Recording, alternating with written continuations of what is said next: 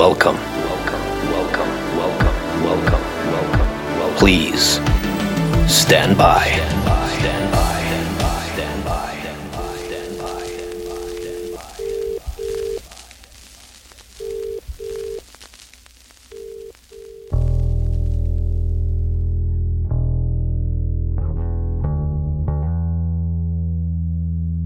Mornings without caffeine will tend to push the human soul down a slow winding river of existential thoughts. Why are we here? Who am I? A never ending back and forth, straddling the worlds of everyday participation versus individual identity.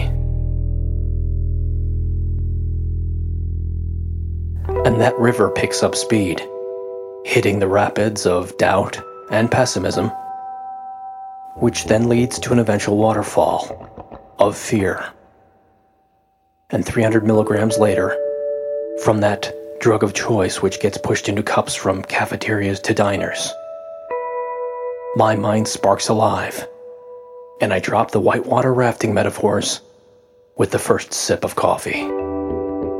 Once again, ready to deal with the unknown adventures, yet still haunted by the pre caffeinated moments I decide it's time to find some tool of control to balance out the chaos of early morning thoughts. And because I just made the last pot of coffee, the future deficit of forgetting to buy more terrifies me. Because that brown liquid is true sunshine for my brain. And with the buzzing going on in my head from the now half carafe that I don't remember making disappear.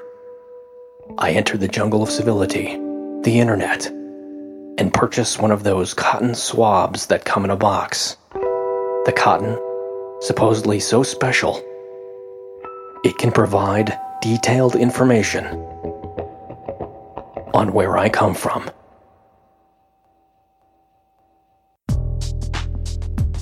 Using the scientific discovery of DNA discovery because calling it an invention hasn't been proven yet. And this is what I hope to be the tool to ground me in my self identity.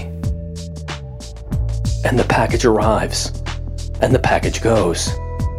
And one afternoon, the results are in. And for me, being so brave, I am given a coupon and instructions on how to get my results to see who I really am, where I belong, and perhaps how far away I've run from it. And as the screen glows, my inner self crumbles with a chart and percentages. That simple, expensive test provided me a pie that totaled 100%.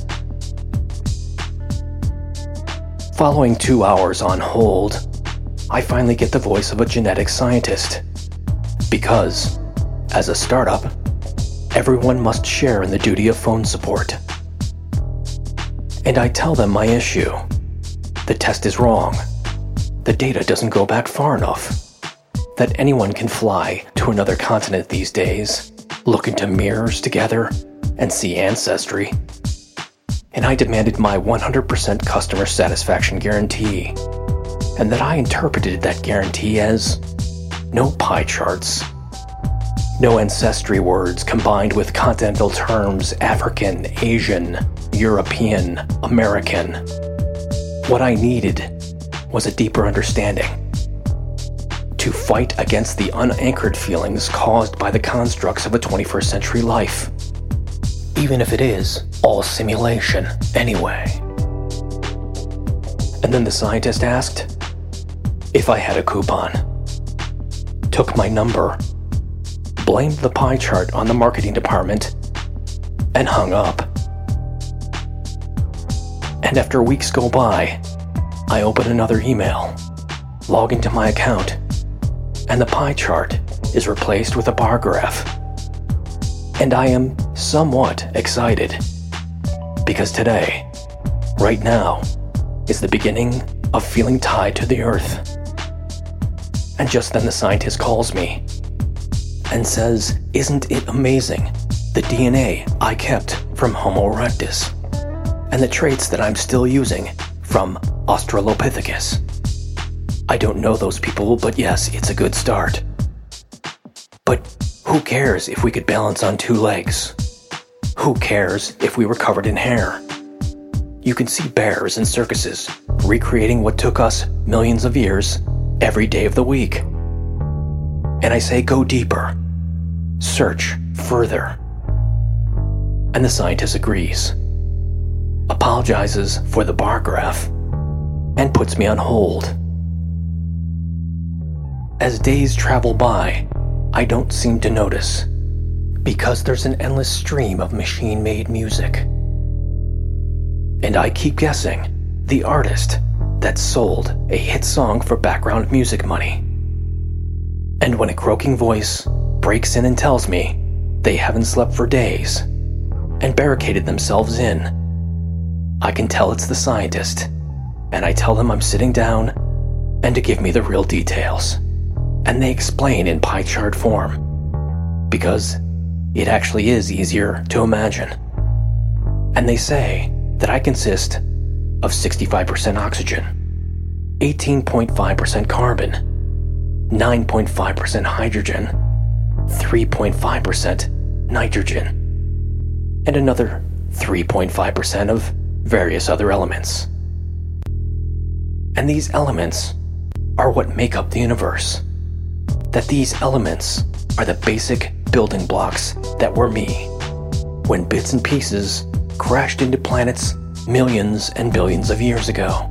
And then smoothly, their croaking voice on the other side of the line instructs me to forget my continental past, forget my Homo sapienness, forget it all, and just look up into the sky, and there is where my connections will be found.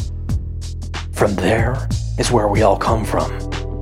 Space dust, spread about from places we don't even know exist yet. And perhaps then the scientist passed out because there's silence. A heavy, heavy silence. From a deep magnitude of acknowledgement and awe, caused by a weight of this new level of existence, bringing forth a brighter luminescence of awareness. But even with this new information, all I can do is whisper. Just wanted to know if I might be part dolphin. And it's here I know the scientist hadn't passed out at all, because it takes a great deal of energy to hurl insults. And I'm accused of being a far reaching, unsatisfied Luddite. And that, of course, there are similarities in the DNA of dolphins, but that there's no test in the world that would confirm I come from a tribe of dolphins and that the cosmic dust connection is way cooler and way more conclusive.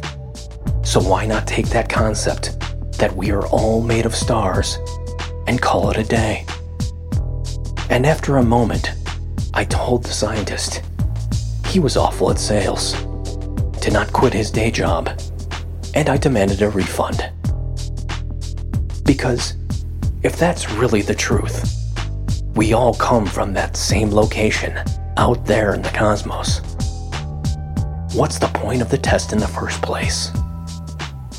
And that the only control I have is hoarding coffee beans.